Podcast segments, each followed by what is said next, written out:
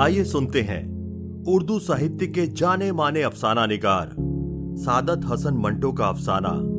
हारता चला गया। मेरे, यानी अमित धमीजा के साथ। लोगों को सिर्फ़ जीतने में मज़ा आता है, लेकिन उसे जीत कर हार देने में लुत्फ आता है। जीतने में उसे कभी दिक्कत महसूस नहीं हुई, लेकिन हारने में अलबत्ता उसे कई दफ़ा काफ़ी तजो दो करना पड़ी। शुरू शुरू में बैंक की मुलाजमत करते हुए उसे ख्याल आया। उसके पास भी दौलत के अंबार होने चाहिए। तो उसके अज़ीज़ ओ अकारिब और दोस्तों ने इस ख्याल का मजहका उड़ाया। मगर जब वो बैंक की मुलाजमत छोड़कर बंबई चला आया तो थोड़े ही अरसे के बाद उसने अपने दोस्तों और अजीजों को रुपए पैसे से मदद करना शुरू कर दी। बंबई में उसके लिए कई मैदान थे, मगर उसने फ़िल्म के मैदान को मुख्तब किया। इसमें दौलत थी, शोहरत थी। इसमें चलकर फिर वो दोनों हाथों से दौलत समेट सकता था, और दोनों ही हाथों से लुटा भी सकता था। चुनाचे, अभी तक इसी मैदान का सिपाही है। लाखों नहीं, करोड़ों रुपया उसने कमाया और लुटा दिया। कमाने में इतनी देर ना लगी, जितनी लुटाने में। एक फ़िल्म के गीत लिखे, लाख रुपए धरवा लिए। लेकिन एक लाख रुपयों में रंडियों के कोठों पर, भड़वों की महफिलों में घोड़दौड़ के मैदानों और खिमार खानों में हारते हुए उसे काफ़ी देर लगी। एक फ़िल्म बनाया, दस लाख रुपए का मुनाफा हुआ। अब इस रकम को इधर उधर लुटाने का सवाल पैदा हुआ। चुनाचे उसने अपने हर कदम में लग्जश पैदा की। तीन मोटरें खरीद ली, एक नई और दो पुरानी, जिनके मुख्तलिफ़, उन्हें अच्छी तरह इल्म था कि बिल्कुल नाकारा है। ये उनके घर के बाहर गलने सड़ने के लिए रख दी और जो नई थी, उसको गैरेज में बंद करवा दिया। इस बहाने से कि पेट्रोल नहीं मिलता। उसके लिए टैक्सी ठीक थी। सुबह ली एक मील के बाद रुकवा ली। किसी खिमार खाने में चले गए। वो अढ़ाई हज़ार रुपए हार कर दूसरे रोज बाहर निकले। टैक्सी खड़ी थी। उसमें बैठे और घर चले गए और जानबूझकर किराया अदा करना भूल गए। शाम को बाहर निकले और टैक्सी खड़ी देखकर कहा, अरे नाबकार तू अभी तक यहीं खड़ा है? चल मेरे साथ दफ्तर, तुझे पैसे दिलवा दूँ। दफ्तर पहुंचकर फिर किराया अदा करना भूल गए। और ऊपर तले दो तीन फ़िल्में कामयाब हुए, जिनके रिकॉर्ड थे सब टूट गए। दौलत के अंबार लग गए। शोहरत आसमान तक जा पहुँची। झुंझलाकर उसने ऊपर तले दो तीन ऐसी फ़िल्में बनाए, जिनकी नाकामी अपनी मिसाल आप होके रह गई। अपनी तबाही के लिए कई दूसरों को भी तबाह कर दिया।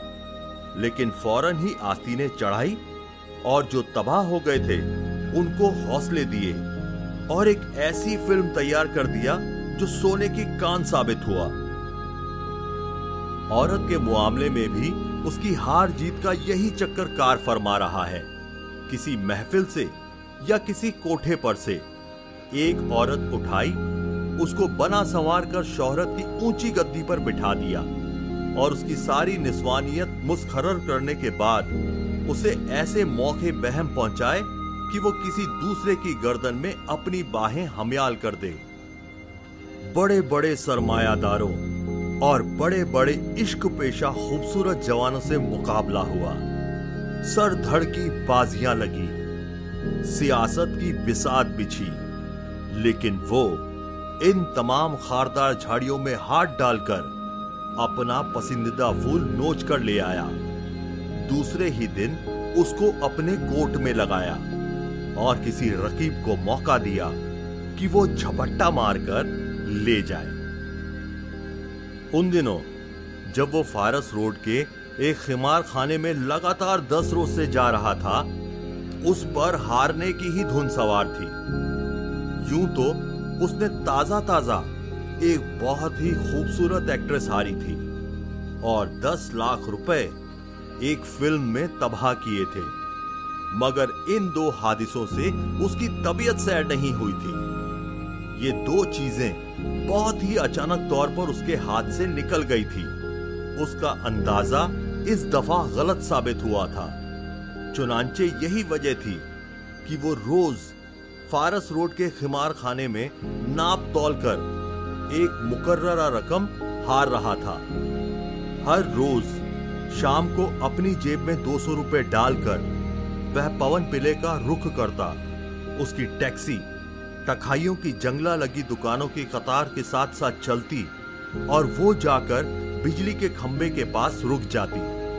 अपनी नाक पर मोटे मोटे शीशों वाली ऐनक अच्छी तरह जमाता अपनी धोती की लॉग ठीक करता और एक नज़र दाएँ जानिब देखकर, जहाँ लोहे के जंगले के पीछे एक निहायत ही बदशकल औरत टूटा हुआ आईना रखे सिंगार में मसरूफ होती, ऊपर बैठक में चला जाता। पिछले दस रोज से वो मुतवातिर फारस रोड के इस खिमार खाने में दो सौ रुपए हारने के लिए आ रहा था। कभी तो ये रुपए दो तीन हाथों में ही खत्म हो जाते। और कभी इनको हारते हारते सुबह हो जाती। ग्यारहवें रोज बिजली के खंबे के पास जब टैक्सी रुकी तो उसने अपनी नाक पर मोटे मोटे शीशों वाली ऐनक जमा कर और धोती की लॉग ठीक करके एक नज़र दाएँ जानिब देखा तो उसे एकदम महसूस हुआ कि वो पिछले दस रोज से इस बदशकल औरत को देख रहा है। हसब ये दस्तूर टूटा हुआ आईना सामने रखे, लकड़ी के तख्त पर बैठी, श्रृंगार में मशरूफ थी। लोहे के जंगले के पास आकर उसने गौर से उस अधेड़ उम्र की औरत को देखा। रंग स्याहा, जिल्द चिकनी, गालों और ठोड़ी पर नीले रंग के छोटे छोटे सुई के गुंधे हुए दराए, जो चमड़ी की स्याही में करीब करीब जज्ब हो गए थे। दांत बहुत ही बदनुमा मसूड़े, पान और तंबाकू से गले हुए। उसने सोचा, इस औरत के पास कौन आता होगा? लोहे के जंगले की तरफ़ जब उसने एक कदम और बढ़ाया तो वो बदशकल औरत मुस्कुराई। आईना एक तरफ़ रखकर बड़े ही भौंडेपन से कहा, क्यों सेठ? रहेगा? अब उसने और ज़्यादा गौर से उस औरत की तरफ़ देखा। जिसे इस उम्र में भी उम्मीद थी कि उसके पास ग्राहक मौजूद है। उसको बहुत ही हैरत हुई। चुनाचे उसने पूछा, भाई, तुम्हारी क्या उम्र होगी? ये सुनकर औरत के जज्बात को धक्का लगा। मुँह बिसोर कर उसने मराठी जबान में शायद गाली दी। उसको अपनी गलती का एहसास हुआ। चुनाचे उसने बड़े खुलूस के साथ उससे कहा भाई, मुझे माफ़ कर दो। मैंने ऐसे ही पूछा था, लेकिन मेरे लिए बड़े अचंभे की बात है। हर रोज तुम सज धज कर यहीं बैठती हो। क्या तुम्हारे पास कोई आता है? औरत जो पर्दा हटाकर अंदर जाने वाली थी, रुक गई। गंगूबाई। गंगूबाई, तुम हर रोज कितना कमा लेती हो? इस लहजे में हमदर्दी थी। गंगूबाई लोहे की सलाखों के पास आई।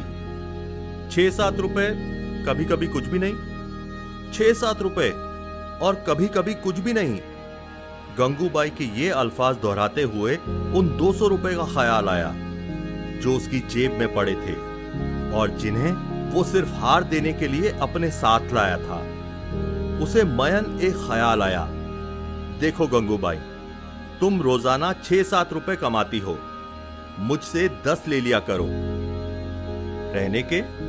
नहीं, लेकिन तुम यही समझ लेना कि मैं रहने के दे रहा हूँ।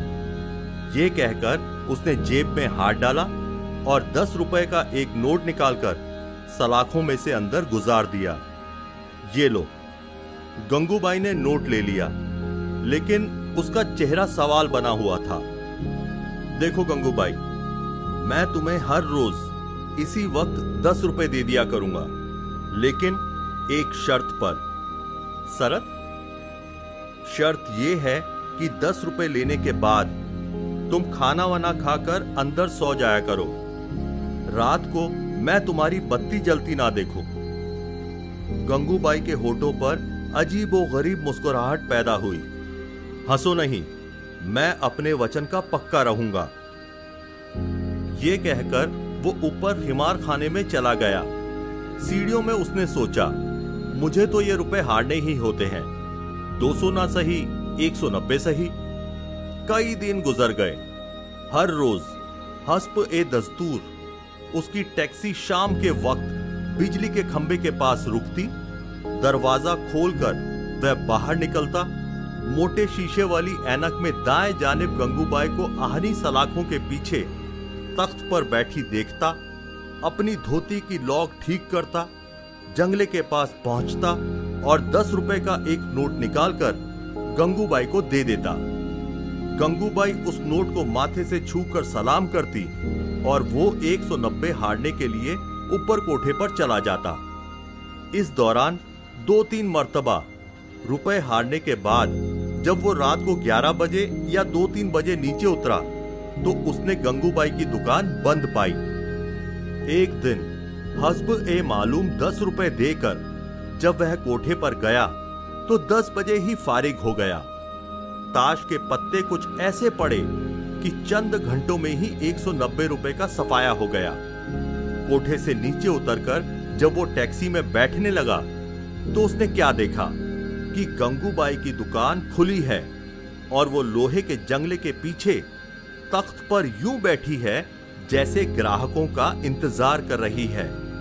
टैक्सी में से बाहर निकलकर वह उसकी दुकान की तरफ़ बढ़ा। गंगूबाई ने उसे देखा तो घबरा गई, लेकिन वो पास पहुँच चुका था। गंगूबाई, ये क्या है? गंगूबाई ने कोई जवाब ना दिया। बहुत अफसोस है, तुमने अपना वचन पूरा ना किया। मैंने तुमसे कहा था रात को मैं तुम्हारी बत्ती जलती ना देखूँ, लेकिन तुम यहाँ बैठी हो। इस लहजे में दुख था। गंगूबाई सोच में पड़ गई, तुम बहुत बुरी हो। ये कहकर वो वापस जाने लगा। गंगूबाई ने आवाज़ दी। ठहरो सेठ। वो ठहर गया। गंगूबाई ने हौले हौले एक लफ्ज चबाकर अदा करते हुए कहा, मैं बहुत बुरी हूँ। पर यहाँ चांगली भी कौन है? सेठ, तुम दस रुपए देकर एक की बत्ती बुझाते हो। जरा देखो, कितनी बत्तियाँ जल रही हैं यहाँ। उसने एक तरफ़ हटकर गली के साथ दौड़ती हुई जंगला लगी दुकानों की तरफ़ देखा। एक ना खत्म होने वाली कतार थी और बेशुमार बत्तियाँ रात की कसी फिजा में सुलग रही थी।